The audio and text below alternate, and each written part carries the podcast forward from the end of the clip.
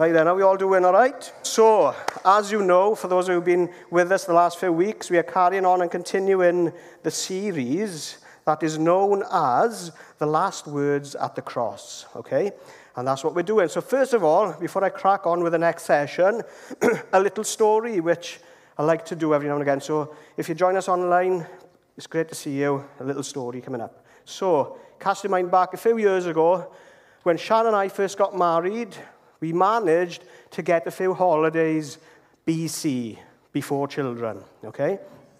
Now we went to the north of Italy, which is um, near the province of Venice. I think it was called Lido de Gesolo. Now, that is it in a, a Welsh accent. I'm sure it sounds a lot more Italian, coming from an Italian. Anyway, so we're in the Venice area, and we decide to go for an evening trip excursion into Venice itself, okay? and we were going to catch a taxi. The only thing is with Venice, if you're going to catch a taxi, it really means a boat. It's not an actual taxi with wheels, or you'll be very damp getting there. So, Sian, picture this, she is six weeks pregnant with our first child, Samuel, who's getting married in July. See you, Sam. Yeah. Yes. Anyway, uh, little shout out to Sam. So, yeah, so Sian was six weeks pregnant with Sam. So I didn't, can't remember quite how long it was to get into Venice, but it was going to take a little bit of time. So we're on this taxi, which is actually a boat, and we're on there, and Shan, who does not drink fizzy drinks, we're halfway into this journey. He's like, Adam, I'm really thirsty. I've got to have a drink of pop now. I'm like, oh, hang on. No, don't have any on me, sorry. And this boy is like a taxi, so there's like six people on there, and the driver, the pilot, or whatever, you know, the person who drives the thing is. And I'm like, oh, we're stuck now because there is no like duty free or anything on this boat. So I'm, I'm like this to the guy trying to speak English slash with an Italian accent. She could understand me. Wife, pregnant, thirsty, can I have a drink? And he's like, oh, no, no, no, no, got nothing, got nothing, no drinks, no drinks. And of course, when someone is pregnant, and they need something right now, that means you've got to have it right now. So I was like, what are the options here? Can I scoop up a bit of water and boil it down? No, don't have that equipment on me at the moment. So I'm pleading with this guy, and then he opens his fridge, and he shows me a little bit of food and a can of Fanta pop. And I'm like, oh, please, can I have Fanta Pop? And it turns out it's his packed lunch, okay? That's all he's got is his packed lunch and this can of Fanta. So I'm pleading with him that I could have his Fanta Pop. And we finally agreed on a price, okay? I think this was just prior to the euro kicking in, so it was lira. I don't know what the equivalent rate is. That's all I can remember was offering him five times the amount it would be to buy a can of pop. All right, so if you were to buy a can of pop from a local petrol station these days, it'd be 80 pence. Times that by five, I don't know, what is that, four quid? I don't know. I offered him five times the amount, and he agreed to it there and then. So, success. I handed the can of pop to Shan, and she necked it in one go. Fair play to her. She's like that with her lager now. No, she's not really. so, yes, yeah, so her thirst was quenched in that moment of new life carrying Sam, who was just six, six weeks in the belly at the time, okay? And then, fast forward in eight years later, now, Sham, we've had children. Shanna's lost her mum to illness, and she was nursing her dad through his last final hours. Uh, Shan and her sister, Sarah, in a hospice down in Llanelli there. And uh, so David was in palliative care, and it was like coming towards the end of his life, and it was very peaceful. There, Shannon just were there, we were praying, and just, you know, seeing to him in the last moments. And one significant thing Shan was, was saying is that how, in those final moments, it was like, he was aware of what was going on, it was peaceful, and they were like damping down his tongue and his lips area with, with water, because that was like the only kind of response uh, to him in these final moments. And Sian said it was like a little stick with a little bit of sponge on the end of it, and she was just uh, dabbing the, the water around his lips, and his tongue would poke out and take a little sip of water in those final times. And the body was like shutting down, but there was still this thirst. And Sian found this personal contact and care was very important in these final moments. So I wanted to share these two scenarios with us this morning because it kind of highlights you know, new life and birth and the excitement of that. But then, of course, the sadness of death and the final times and how, you know, that is kind of the story for us in reality is life and death. But what is amazing is that Jesus has been there before us, knows us, made us, created us. And these kind of illustrations are to help us find the specific things that God would like to communicate to us by Jesus' death on the cross.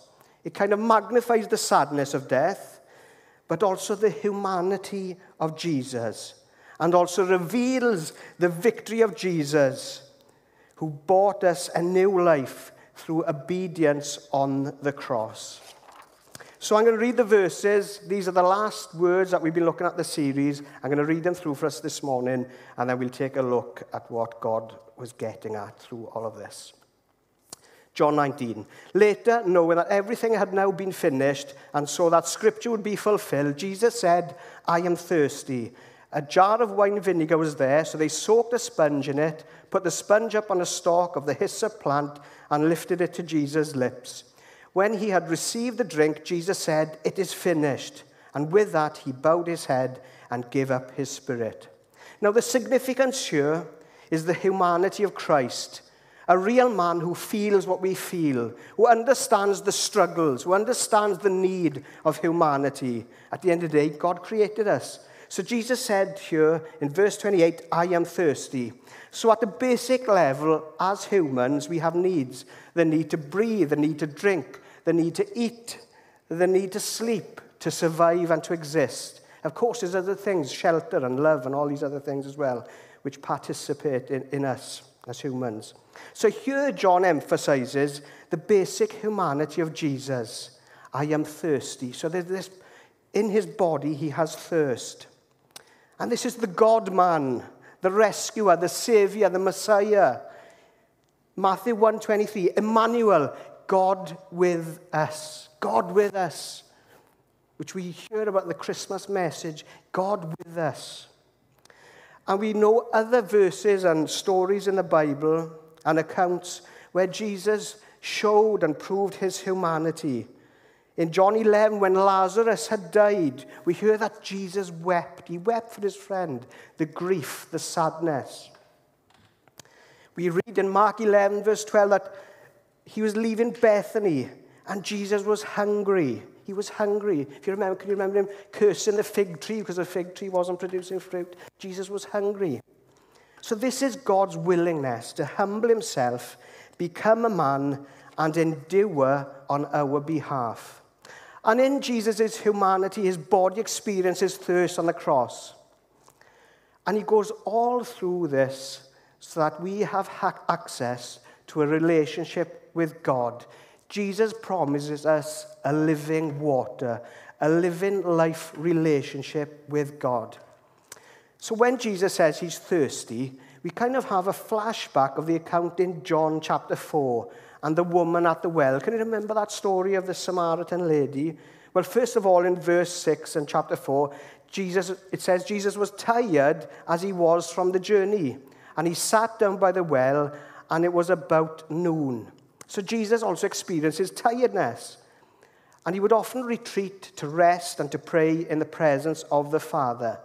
Now, do you ever get tired? Just check if anyone's yawning here yet. Do you ever get tired? The early mornings, the working hard, the giving out, the physical tiredness. Maybe there's something emotional and playing on us, and we find it, you know, wearing and tired and draining, and we get tired from the experience. God knows our human condition. And Jesus experienced it, everything about it. God knows. He knows the journey, He knows what's going on. And we continue to read in that account that Jesus sat by the well and the Samaritan woman was there and he asked her for a drink. And of course, they have this conversation. And Jesus brings a conversation about living water, which is more than the physical requirements. It was more importantly about the spiritual benefit of having a relationship with God. So it is so important to look after ourselves physically and all the needs that we have. But the spiritual benefit of knowing a loving God is so critical and crucial. In John 4, verse 13, Jesus answered, Everyone who drinks this water will be thirsty again. But whoever drinks the water I give them will never thirst. Indeed, the water I give them will become in them a spring of water welling up to eternal life. So there's eternal consequences and spiritual satisfaction to be found in a relationship with Jesus. Here in the natural and in, and in this conversation, Jesus deals with this whole confrontation difficulty between Samaritans and Jews because they were a, a people group who didn't mix and there was confrontation and difficulty. And Jesus addresses this through his conversation and his love towards this woman. The woman had a reputation, and that's why she was there at noon to keep out of the way from, from other members of the community. And she was there at the well, and Jesus met with her. And in the conversation, Jesus says, You know, do you have a husband? And this conversation goes on. It turns out that she's had five husbands, and the person she's with now is, is not her husband. So there's this thing about relationship and finding love and those things that were going on in this lady's life. And Jesus spoke into that. He spoke into her life and her situation. He wanted to bring love and explain to her about this living water that can be found in a relationship with God. And God goes into the depths of our being, into the depths of our need, into the spiritual stuff of life, that there is this walk on earth that we have, but there's the eternal walk and relationship that we have in Him. So, through this, let's be encouraged that Jesus walked a life that each of us has walked.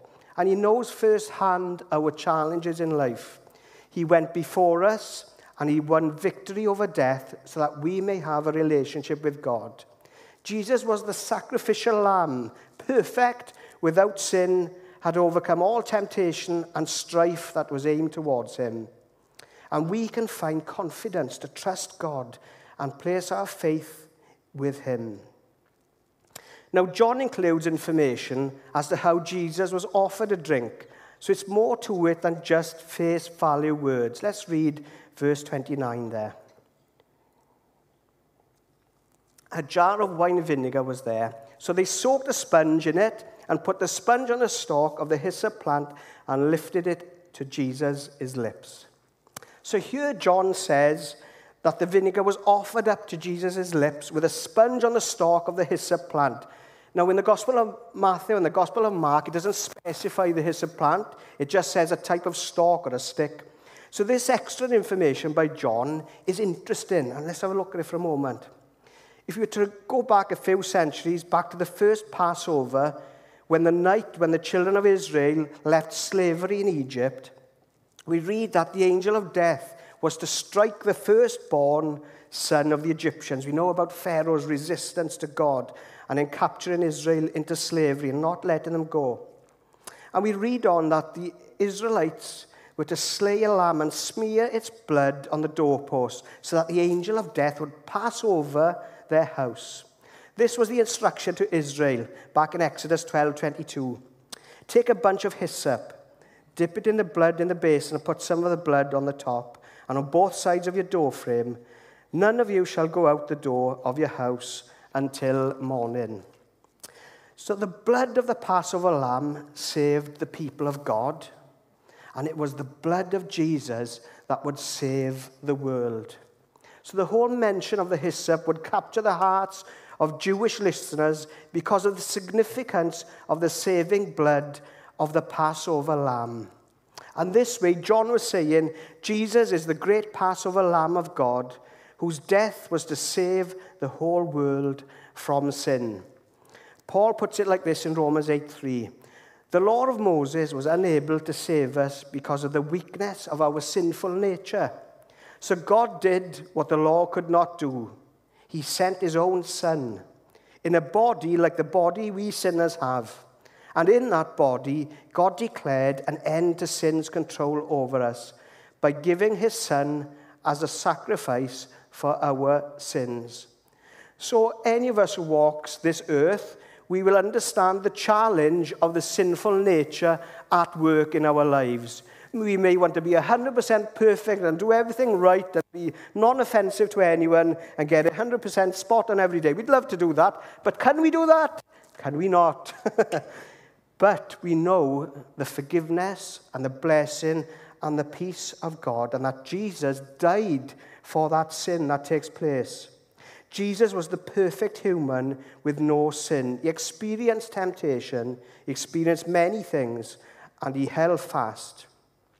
Jesus' sacrifice frees us from the eternal consequences of sin, which is death, and we find grace by faith in Jesus. So the workload is taken from us because we can trust in Jesus and have faith in him, and God has done the work for us. So Jesus is the Lamb of God. John the Baptist's words in John 1:29, look, the Lamb of God who takes away the sin of the world. So in this Easter season, we can again reflect upon the saving grace of God.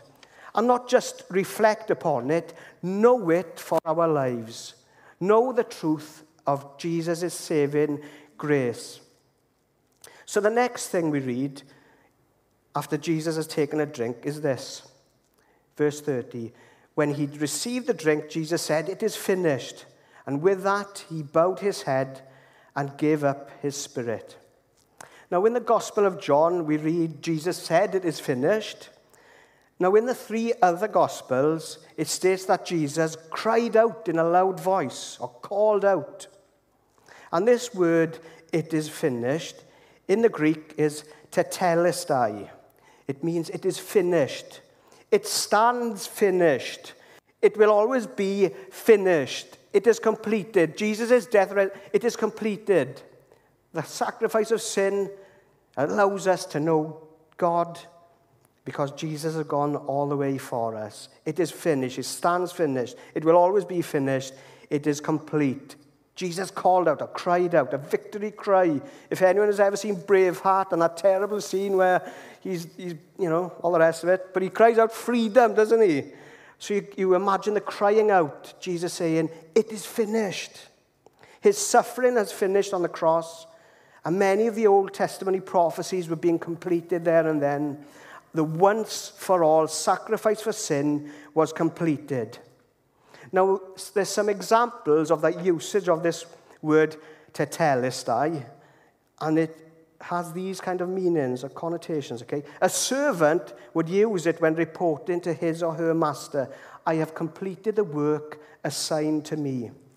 When an artist completed a picture or a writer completed their document or work, they might say it is finished, it is completed. When a priest examined an animal sacrifice and found it faultless and perfect, it would also apply to that. Jesus is the perfect Lamb of God, without blemish and without fault. Now, another very strong example to consider is this a merchant would use the word to mean the debt is paid in full. It is complete. The transaction has been completed it is accomplished. It is done. The debt is paid. So Jesus' death on the cross, the debt of sin and death is paid because God loved us and helped us through Jesus' life and work on the cross.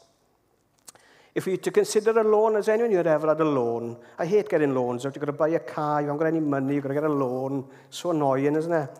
But anyway, you get a loan, and then by month, by month, by month, it's gradually getting down and down and down. Till the end, you get the statement through from the bank, Mr. Adam Day. Your bank loan is complete, it's done, the balance is zero, you don't have to pay us any more money, the debt is paid in full.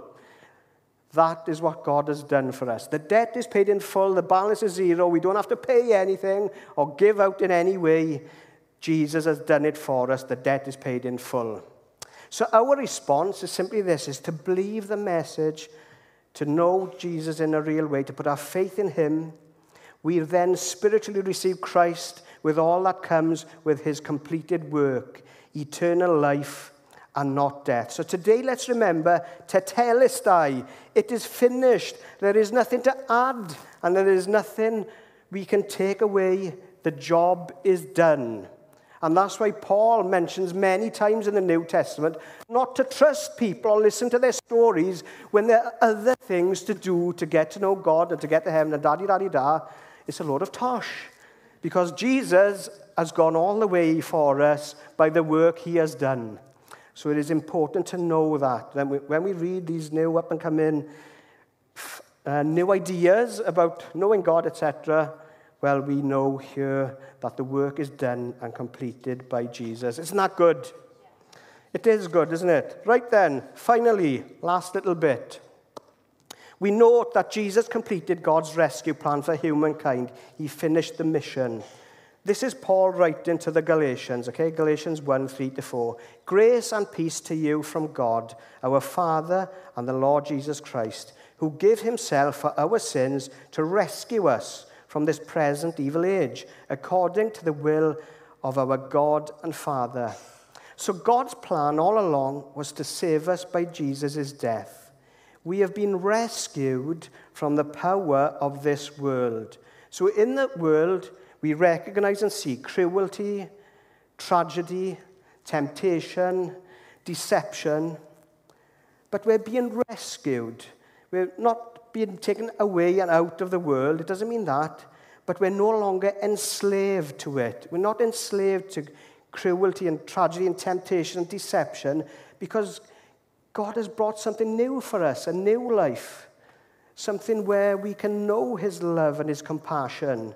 And whatever comes along in this worldly experience that we get, we have been rescued and we have been saved by Jesus. Now, a prisoner of war, for example, might be enslaved or held captive by the enemy's forces. A rescue mission could be attempted to free the prisoner from the grip and influence of the enemy to a place of security and safety. God provides a rescue for us through Jesus. So we're not enslaved or held captive by the enemy. We have a fantastic organization, the lifeboat crews around the country, which provide emergency rescue for those caught in life threatening danger at sea. Now, a rescuer might risk their own safety to bring rescue to the struggling victim. We know that through Jesus walking the earth, bringing rescue to us, as a man going all the way, his own comforts, set aside to be on board, listening to the Father's will, going all the way 100% for us. God has always been the rescuer, and it has been completed in Christ, one who rescues us from those dangers. And Psalm 18 says this, verses 16 to 19, gives us a little bit of an idea of God's love. He reached down from on high and took hold of me. He drew me out of deep waters and he rescued me from my powerful enemy, from my foes, who were too strong for me. They confronted me in the day of my disaster, but the Lord was my support. He brought me out into a spacious place. He rescued me because he delighted in me. So this morning, let's know that in the midst of trouble and disaster, and when we feel conditions around us are too strong for us, there is this saving grace of God that can help us transform our lives, whether that be through the own decisions that we make as we make ourselves obedient to His commandments and His love and His grace, and we work through issues and things going on in our lives, we find the work of God taking place, God's intervention in the midst of trouble. In our weaknesses, God is found to be strong in our weaknesses. When disaster is on our doorstep, God is our support. And we read here, He brings us into a spacious place. What does that mean? A place of hope, a place of potential, a place of new ground. And He rescues us because He loves us. And we know that through his actions and through what he's done. Now, I remember, you know, sometimes you remember things which happen in your childhood for some reason, certain things. I got this one thing that sticks in my mind, and it was a day out at Tembi with my family. We were three boys, me, Leon and Alex, my mum and dad, and my dad thought he'd go for a swim in the sea in Tembi, all right? And um, he'd only just had food, Now, that's not wise normally, is it? And he does like a bit a good plate of food, to be fair to him. So he'd had about 55 sandwiches and then thought he'd go for a swim. But I can remember this, being a young child, is my dad crying out for help when he was out of his depth in the water because he was like drowning. That's not funny, I know. But it's, the memory has stuck with me. Just, just because of the consequences of what could have happened. So there was, there was like, I think it was a chap like in a pedal boat thing who was out in the sea, and my dad grabbed hold of that, and thankfully that gentleman was there because my dad was struggling. But it brought me an early memory of what it was to be rescued, you know, when you're out of your depths and you're in trouble and you can't do anything for yourself, to have someone who can come along and rescue you, and what would have been the knock-on consequences of had that rescue not taken place, it's, ve- it's a very sobering thought. So today, just to sum up really, is let's remember Jesus' thirst on the cross, his reality of knowing us as human beings and also the finishing work of Jesus, that he went all the way for us, for us to know God and his rescue plan for us all. So let's close our eyes and I'll close in praying.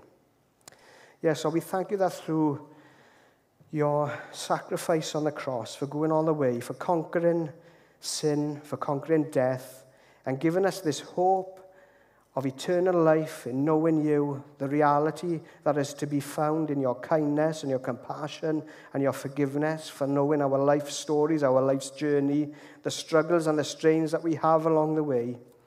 That you provide us a rescue plan, Lord. And we're grateful to you for that. Right now, Holy Spirit, we ask you to continue to reveal your love and compassion for our lives as people, as individuals. If ever we feel we're alone or in a lonely place and have no help, then Holy Spirit, breathe in your love and compassion now to show us the way of community, to show us the way of Christ, to help us make those wise, discerning decisions in our life, to experience love, forgiveness, and compassion in such a full way. So we thank you, Lord, for your goodness. In Jesus' name. Amen.